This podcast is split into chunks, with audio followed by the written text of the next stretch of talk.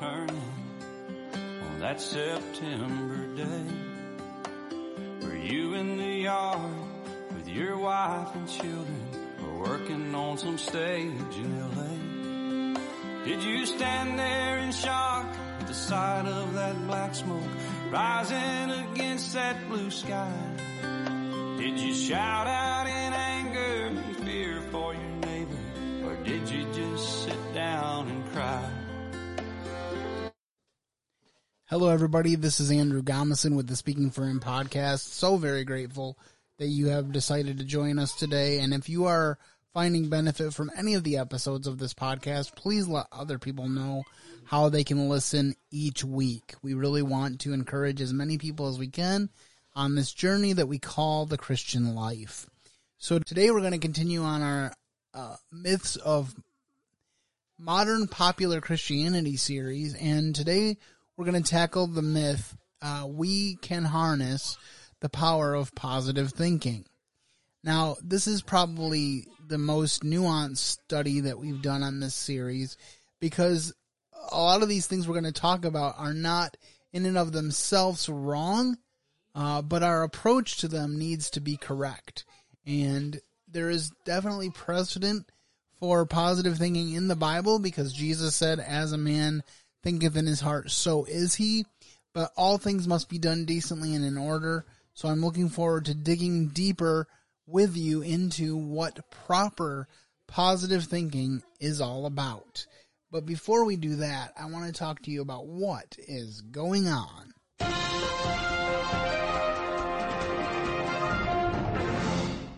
Well, this week marks the 20th anniversary of the 9-11 attacks, um, the most egregious attack on American soil definitely since Pearl Harbor. A lot of us remember where we were at that particular time, and I have some reflections on that. But before we do that, I want to share a clip from the BBC um, from a few days ago with President George W. Bush and some of the other players that day talking about what was going through their minds as our country was under attack. 9 11 would become a date to remember. It's the job of a president is to protect the American people from harm. And some presidents don't need to worry about that, and some do. And it turns out I was one that did.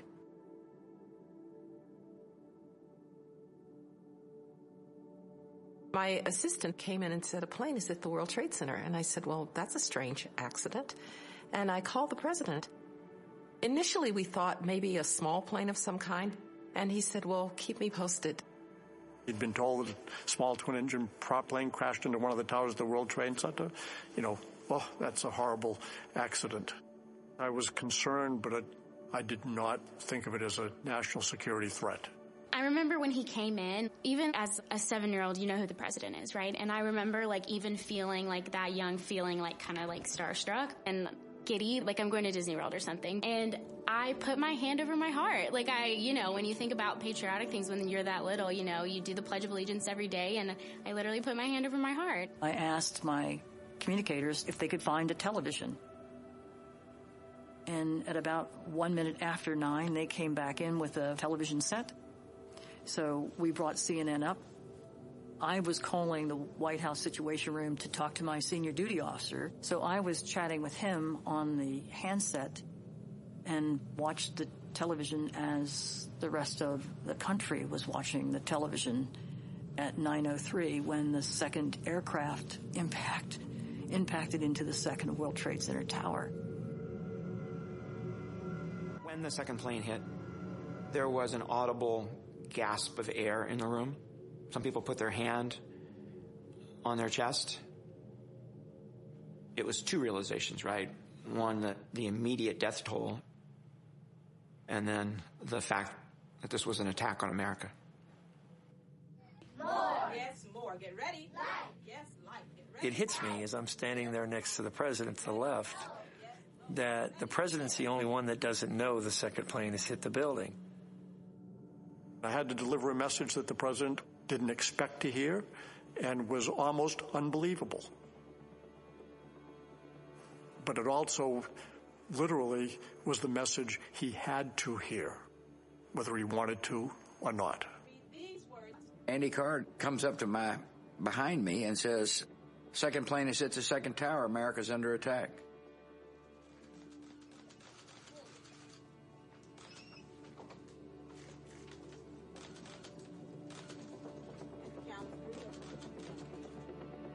And I'm watching the child read. And then I see the press in the back uh, of the room beginning to get the same message I just got. And I could see the horror etched on the face of the news people who had just gotten the same news. During a crisis, it's really important uh, to set a tone uh, and not to panic. And so I waited for the appropriate moment to leave the classroom. I didn't want to do anything dramatic. I didn't want to, you know, lurch out of the chair and scare the classroom full of children. And so I waited. And there you have some very sobering reflections on 9 11 from people that were there that day, people that were in charge of this great nation that day, and their response to it. I will say eh, that I think that one of the things that was encouraging coming out of 9/11 was the sense of community and the sense of overall patriotism that came out of it. Uh, people were rushing to help one another.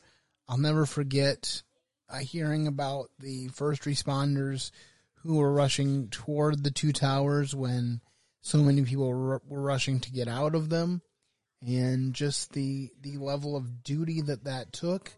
Um, you know, I heard stories about people that were off duty that rushed to help on 9/11 um, because uh, the reason you take those jobs is for uh, days like that, days when uh, people are running away from danger. You run toward it. That's what makes you a first responder, and that's what makes you a hero.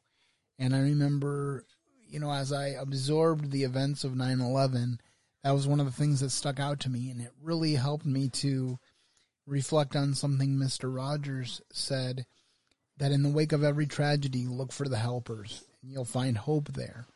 Um, and that is really the case for 9 11. As for personal reflections, uh, on that day, September 11th, 2001, I was in my room uh, doing college work uh, because I was in a college correspondence program.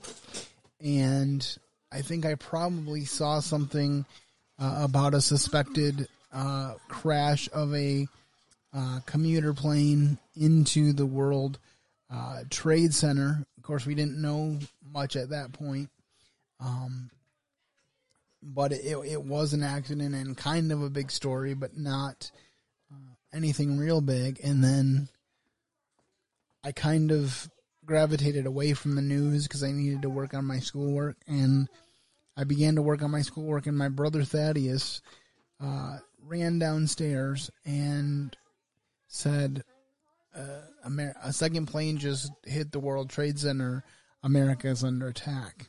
And I remember having that surreal moment of this doesn't happen to me. This happens to other people, but it doesn't happen to me. And if I'm I'm having that feeling, I can only imagine the feeling that people in New York were having. So I don't mean to um, compare my feelings to theirs, okay? But just this reality of living in America and having this idea that America is always going to be safe and that we don't have to uh, worry about the threats of war or the security threats that other nations have, that was shattered that day.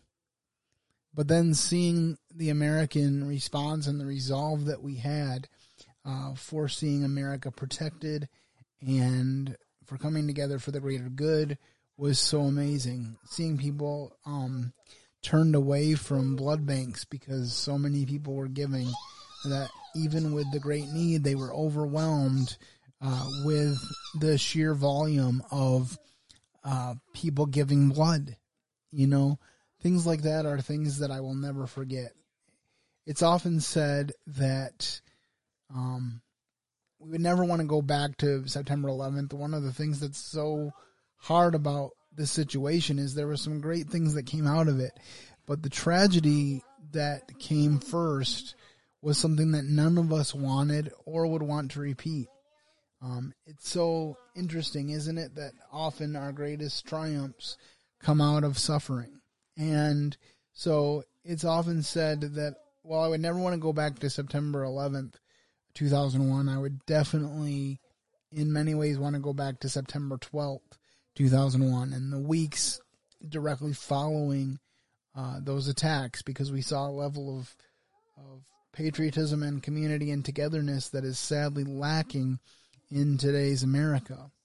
Um, but if I could just encourage you today um, to make sure that you are loving your neighbors, that you are reaching out to your community. We don't need a tragedy uh, like 9 11 to make us do that.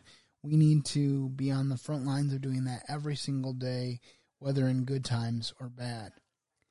Another way that this directly impacted my family was that my brother made the decision um, to support the president and the U.S.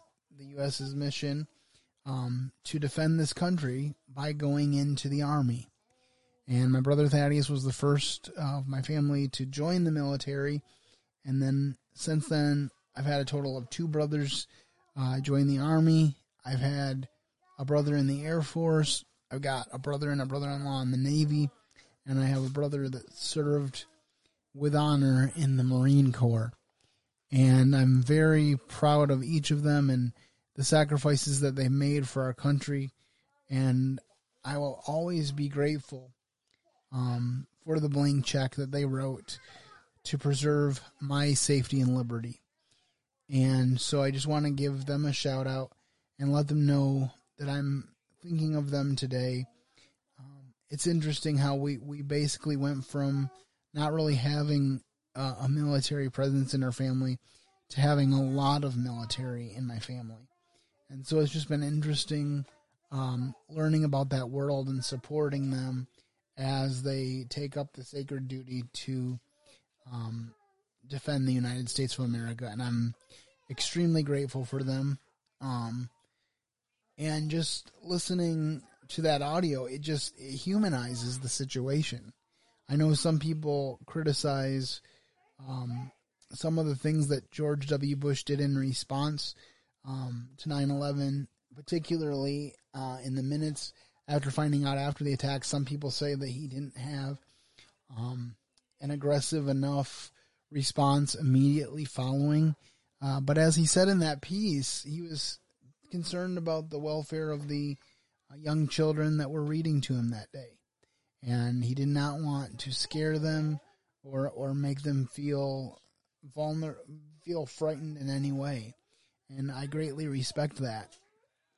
And again, uh, we can have um, disagreements uh, inside of what exactly uh, happened as a result of these attacks. But one thing that we do know is that 9 11 taught us that we are, as a nation, vulnerable to attack, and we do need to be ready, and we do need to be able to defend ourselves as a nation and hope and pray that that something like 9/11 does not reoccur. And so it's important um, to revisit our history on a regular basis. And anniversaries like this give us the opportunity to do it. I think it's important uh, to say, especially in this era of revising history or deleting history, more importantly, that deleting history doesn't change it, and that history is history. Uh, you can't make it different than it is. Um, history history is there for you to learn from. It's not there for you to change in a way um, that sanitizes the severity of it. Another example of that would be the Holocaust. We need to continue to talk about the Holocaust because it was an evil aggression which took place on the Jews. Six million Jews exterminated by Hitler.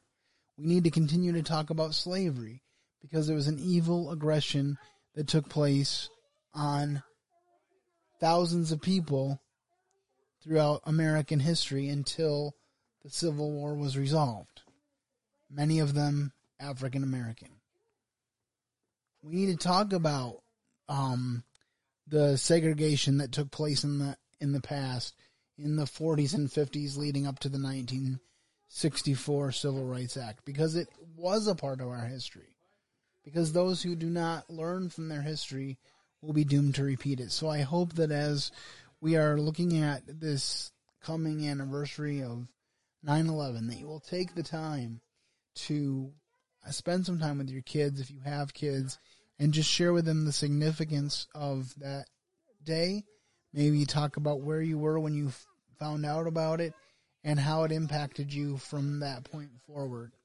And I trust that you will, above all, look to God to continue to guide and direct us as a nation and also personally. The biggest hope that we have as a nation is that if we turn back to Him, He will listen, He will hear, and He will answer. The Bible says, Blessed is the nation whose God is the Lord. So we really need to remember that. And that really is a good segue into my next story, um, because as a follow up to last week, as I told you, Governor Greg Abbott and the state of Texas, um, their heartbeat bill became law, which means that um, any baby with a discernible heartbeat in Texas cannot um, be aborted, which is, I believe, a great day for America. And um, the Supreme Court was asked to put an injunction on this law. Um, well, it was determined the constitutionality of it, and the Supreme Court declined such an injunction. We begin with more breaking news tonight. A stunning Supreme Court decision. Justices voting five to four, refusing to block a Texas law that outlaws abortion after six weeks of pregnancy. The vote deals a major blow to abortion rights and is the first such abortion ban permitted in any state since the Supreme Court decision of Roe versus Wade back in 1973. That landmark ruling legalized abortion nationwide, guaranteeing the women the right to a safe and legal abortion. Justice Sonia Sotomayor blasting the court's decision tonight, calling the Texas law a quote, breathtaking act of defiance of the Constitution, of this court's precedents, and of the rights of women seeking abortions throughout Texas, unquote. Earlier tonight, people gathering in West Hollywood to protest the Texas law and support a constitutional right to choice. Reporter Leanne Suter was there. She joins us now with more on this story. Leanne. Mark, local activists are calling this new law a racial and economical catastrophe, saying it targets the women most at risk. The nation's most restrictive abortion law now in effect in Texas, banning nearly all abortions in the state. No exceptions for rape or incest, only medical emergencies. It's not just extreme, this new law. It is very dangerous to the health and the safety and the lives of women. I do think that uh, it is an attempt to do an end run against the United States Supreme Court decision of Roe v. Wade. My body, my choice. Tonight, protesters gathering in West Hollywood, America's first pro choice city, issuing a call to action. What do we do when the law itself has become an instrument of abuse? That's really a new one on me when we're talking about the rights of women. From Houston to Austin, women in Texas rallying, demanding a stop to the ban. Under the law, no one can terminate a pregnancy after about six weeks or as soon as a fetal heartbeat is detected. Advocates say that's around the same time most women realize they are pregnant. The ban now affecting about 85% of abortions in Texas. Many say the law unfairly targets low income minority women. Historically, black, women have encountered limited access to equitable reproductive health services, abortion access, and this new bill incentivizes harassment. The new law, not enforceable by the state, instead, it empowers private citizens anywhere in the U.S. to sue anyone who performs or even helps transport a woman to get an illegal abortion in Texas. If successful, they could get up to $10,000 at a minimum.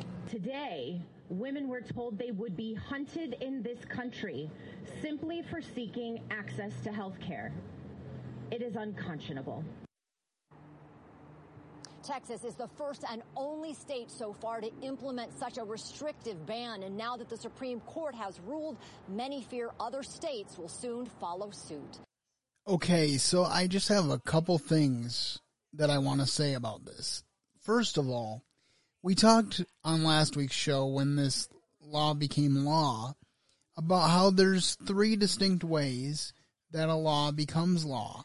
So I won't go into detail on that here. But I find it ironic that the people that are fighting against this law are upset at the Supreme Court for not placing an injunction on a legally pursued law.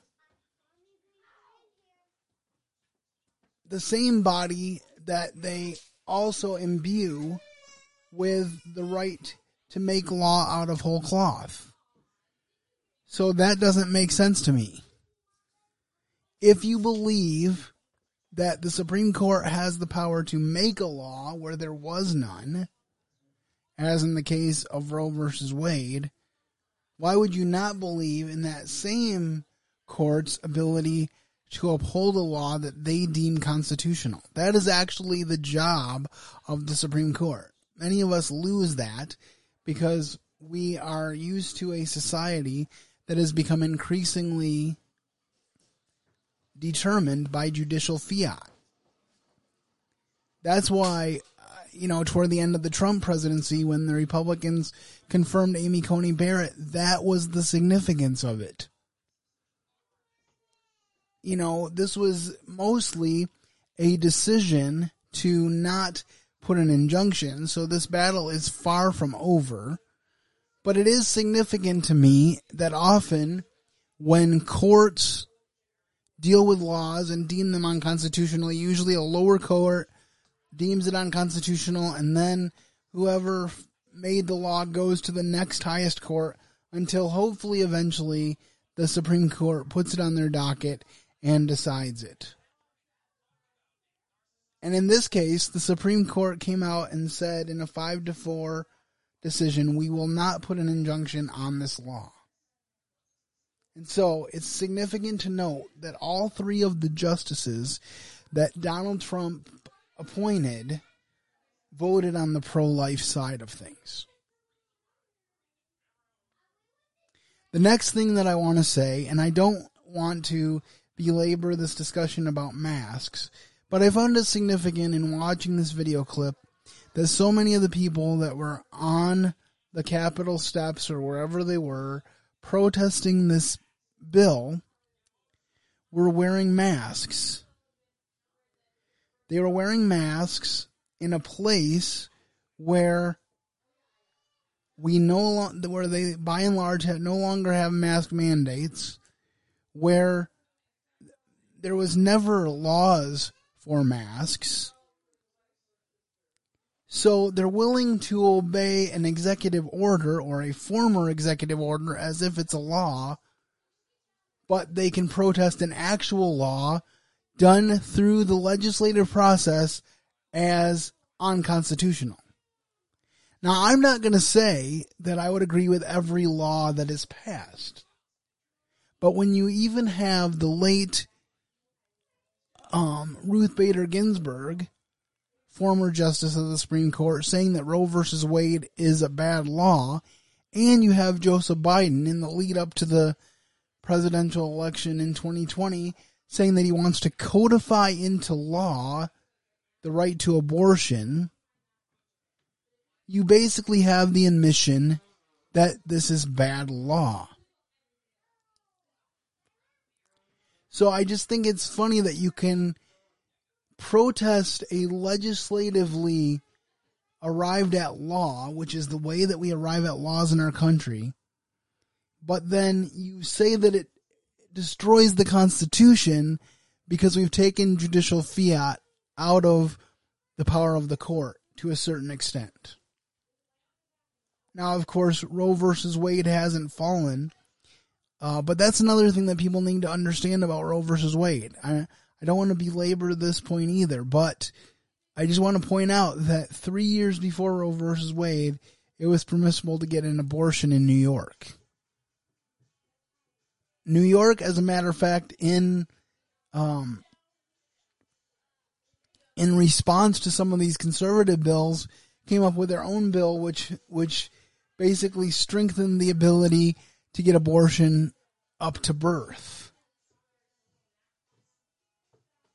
And I know there's always going to be people that don't believe that abortion should be determined by the government. They say government stay out of the my doctor's office, stay out of my body. But do they realize when they say that that the Supreme Court is actually part of the government? That the reason we are actually here where the Texas legislature felt the need to put this bill into place and to take a stand for life is because the Supreme Court acted and said it's the right of a woman to kill their unborn child. And I know some people will say, well, there should be a rape and incest exception. Why does the added trauma of abortion make rape or incest any better? And in effect, when you're saying that rape and incest should be an abortable offense, you're basically saying that Ryan Bomberger and Rebecca Kiessling, two very active pro life speakers, should not exist because they were the products of rape. See, it's not a baby's conceptual circumstances that determine its humanity. I had my own uncle tell me that I was valuable because my parents wanted me. But I'm telling you right now, I am not valuable because my parents want me. If my parents rejected me and they said they didn't want me, I would still be valuable. Why? Because I was created in the image of God. And so I want to make a plea specifically to Christians right here and now to support the pro life position not just in words, but in actions. I understand that it's more than just until they're born, but there's so many crisis pregnancy centers who are giving help to unwed mothers. There are pro life homes for unwed mothers across the country that are giving help to unwed mothers so that they can give life to their children. And this is the type of thing we need to support. Because if you believe with the Bible, if you believe what God says about people being made in the image of God, then you have no right having a pro choice position regardless of the circumstances. The rape and incest exception only constitutes about 1% of all abortions, and it's basically an opportunity to get the toe in the door so that abortion can continue in America. So, all that to say, I will not apologize for standing for life.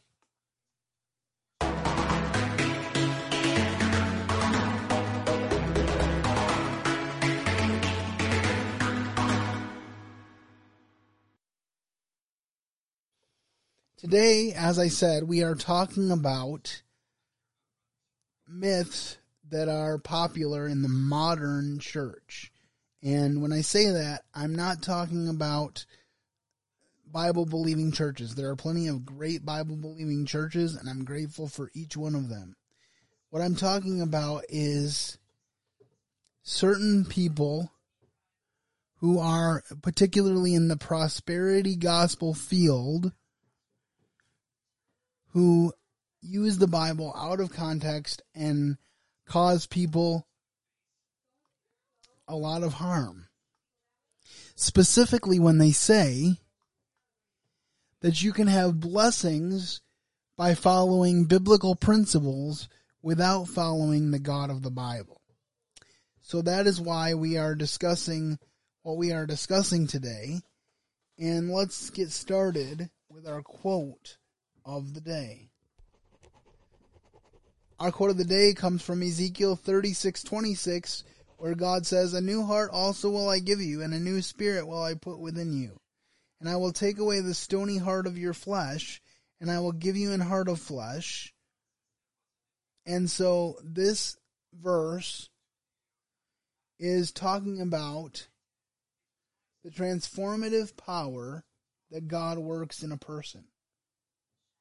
When God gets through to you and I, he takes out our old sinful heart and puts in it puts in its place a soft, pliable, teachable heart, a heart of flesh, a heart that has conviction of sin, and a heart that will allow him to discipline us and help us to grow in our relationship with the Lord Jesus Christ.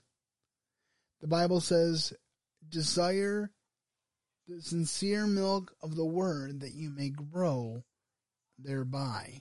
The Bible also says we are to be rooted and grounded in Christ.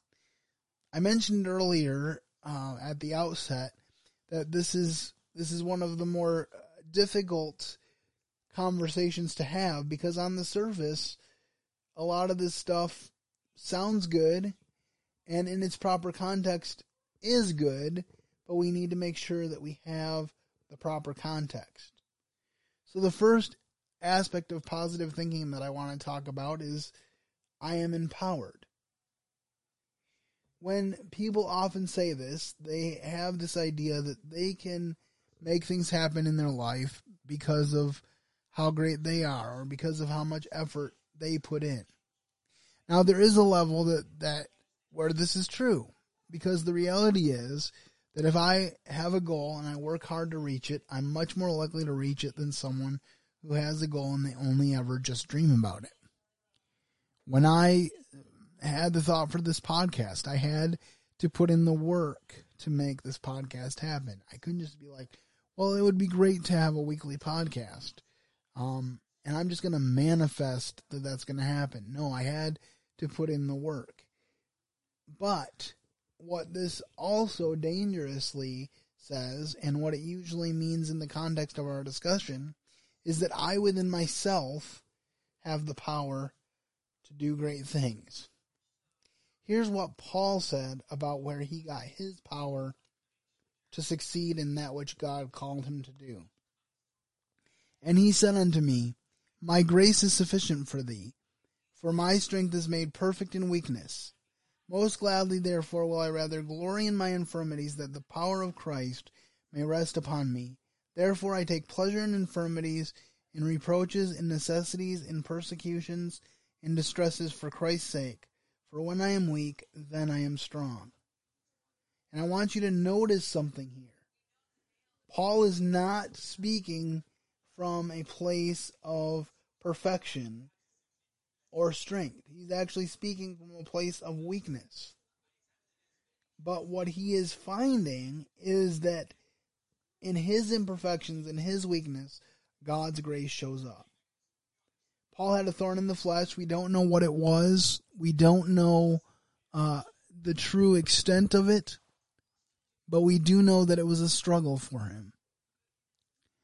And we know that God ultimately said, My grace is sufficient for you.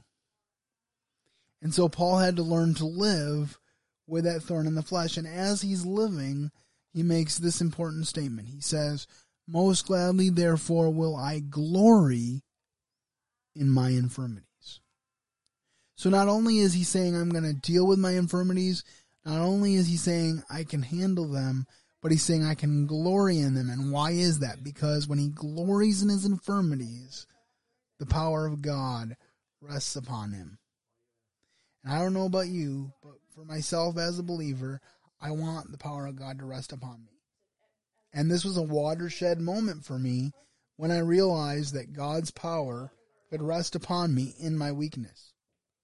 Because I kept wanting for him to take my weakness away. And he said, no, just like with Paul, he said, uh, my strength, my grace is sufficient. I will be your strength.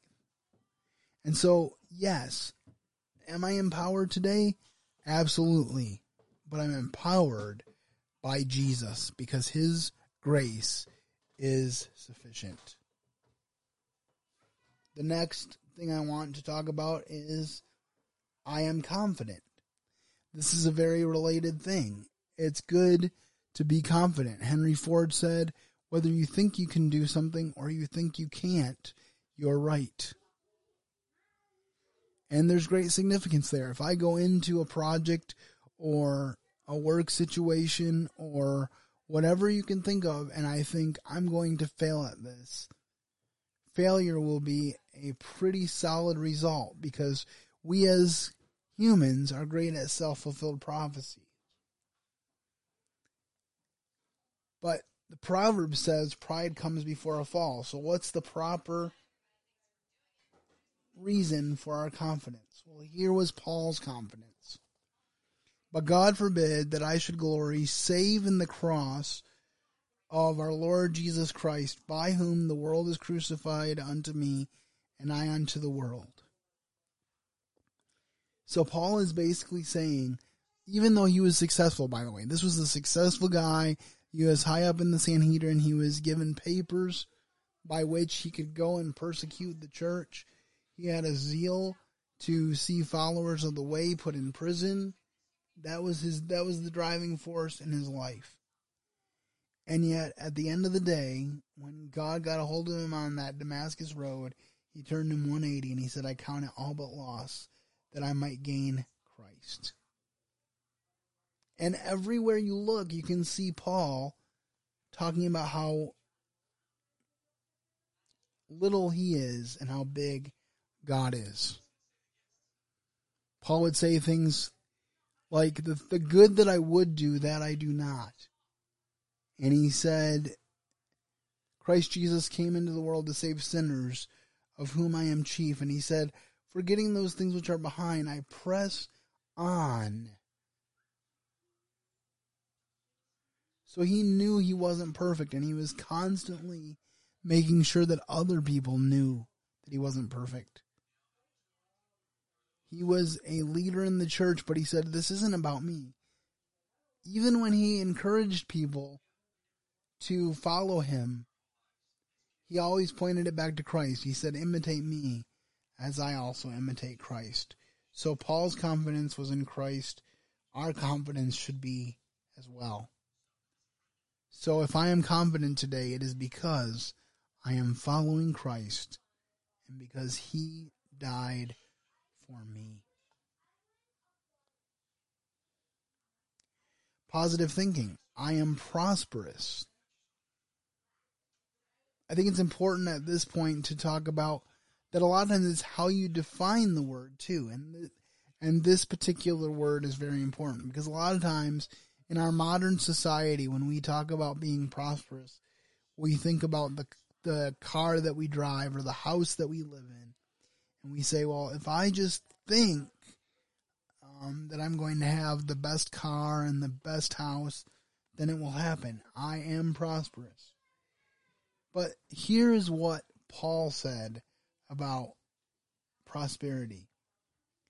Paul said, Charge them that are rich in the world that they be not high minded, nor trust in uncertain riches, but in the living God, which giveth us richly all things to enjoy, that they do good, that they be rich in good works, ready to distribute, willing to communicate, laying up a store for themselves, a good foundation, against the time to come, that they may lay hold on eternal life.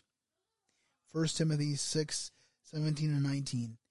And as with so many scriptures that I share on this show, we could make a whole podcast episode just based on this passage of scripture because there's a lot here. But Paul never says, don't be rich. He says, if you are rich, these are things you should do. Don't think of yourself more highly than you ought, because God gave you your riches. Don't trust in your riches, trust God, who gave you your riches. to do good, to be rich in good works, to, ready to distribute. Now, I think it's significant that a lot of our downtown here in the Grand Rapids area, greater West Michigan area, has been fortified by the DeVos and Van Andel families. Now, some people begrudge them their wealth, but if it wasn't for the DeVosses and Van Andels, you wouldn't go into the DeVos Children's Hospital. You wouldn't go into the Van Andel Arena or the DeVos Place for a concert. Those are there because prosperous Christians uh, built them and gave them to the community as something for everyone to enjoy. Now, we don't we can debate about their motives, but we don't know their motives, so we probably shouldn't. But the point is they were able to give because God prospered them in this way. So it's not about the wealth, it is about how you use it. But further, prosperous does not necessarily mean wealth. God told Joshua in Joshua 1 8, This book of the law shall not depart from thy mouth. If this book of the law does not depart from you, then you will be prosperous and have good success. But success for you might not be the way success is shown in another person's life. You might never have a new car. You might never have the six figure income.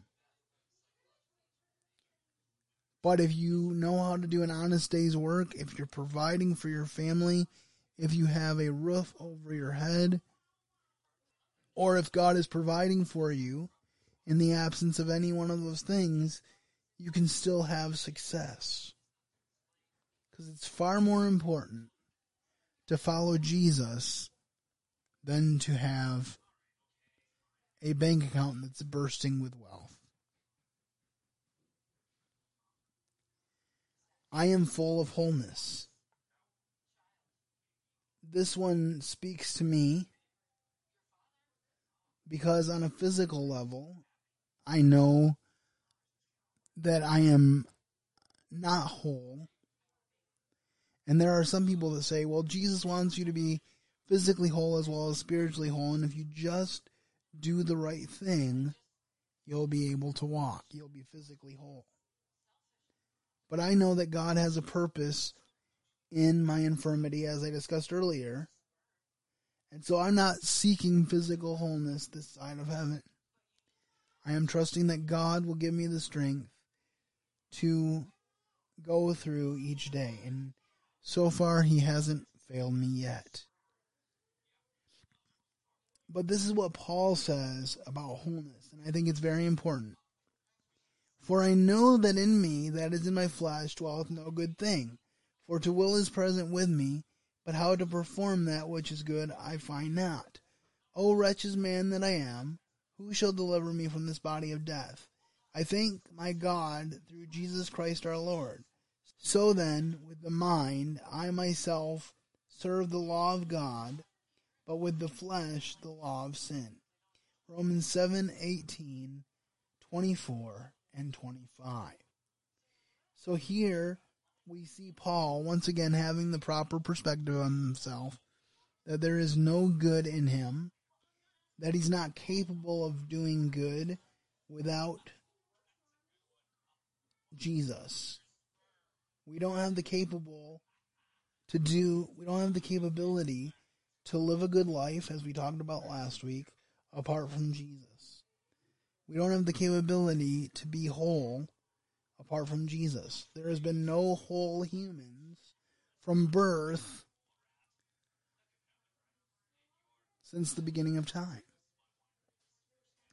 And the last whole humans were Adam and Eve before the fall. Bible says, as in Adam all die. We all die. We're not whole. So the only wholeness that we can have is through Jesus. Paul says, Who shall deliver me from this body of death? I thank my God through Jesus Christ our Lord. So Jesus Christ our Lord is the one that leads us to holiness. Positive thinking. I am victorious. Paul says, And you are complete in him, which is the head of all principality and power, in whom also you are circumcised with the circumcision made without hands, in the putting off of the body of sins of the flesh by the circumcision of Christ, buried with him in baptism, wherein you are also risen with him, through the faith of the operation of God, who hath raised him from the dead, and you, being dead in your sins, and the uncircumcision of your flesh, hath he quickened together with him, having forgiven you all your trespasses, blotting out the handwriting of ordinances that was against us, which was contrary to us, and took it out of the way, nailing it to his cross, and having spoiled principalities and powers, he made a show of them openly, openly, triumphing over them in it. And this is a situation where I was trying to maybe do a smaller section of this passage, but it was so good altogether that I couldn't cut it. Um, and so as we talk about being victorious, we are victorious, complete in Him. We are buried with Him in baptism, and we are risen with Him through faith. We were dead in our sins, and He quickened together. He quickened us together with Him, and He forgave our sins. So He died for us so that He can make us alive. How wonderful is that thought? And so, as we think of each of these aspects, to review, I am empowered, I am confident, I am prosperous, I am full of wholeness, I am victorious. As we look at each of these, we can say, if we are redeemed, that this is true of us. Because Jesus can give us all this. But the problem comes when we go to people that are not redeemed by the Spirit of God and we say, You can have this if you just manifest it in your life. I am an imperfect, evil human being apart from Christ. The only way that all of these things I just mentioned can be true is if I place my faith and trust in Jesus Christ. Because see, according to 1 Corinthians chapter 5, he who knew no sin became sin for me, that I might be made the righteousness of God in him. I'm ever so thankful that that happened. I trust that it will happen for you. But you need to have the starting point the launch point of trusting Jesus Christ. If anybody is telling you anything else as a starting point, that's a false teaching. Jesus said, I am the way, the truth, and the life. No man comes to the Father except by me. I implore you, if you have not already, to come to the Father today through Jesus. Well, that's about all I have to share with you this week. I hope that you have enjoyed uh, this episode, and that if you have, that you will go to Apple Podcast and give us a five star review and share this with at least one friend today, so that they may, may be encouraged as well. I hope you have a great week and that you keep serving the best of masters. Thank you for listening to today's episode. Your host has been Andrew Gomison, founder of Speaking for Him. For more information on today's show and to leave us comments and voicemails, visit speakingforhim.blogspot.com. You can find Andrew's ministry at speakingforhim.com. That's speaking, the number four, H-I-M. You can also interact with us at facebook.com slash speaking for him and on Twitter at Speaking for Him. And when you look for us on iTunes and Stitcher, let us know what you think of the podcast by leaving a rating and review.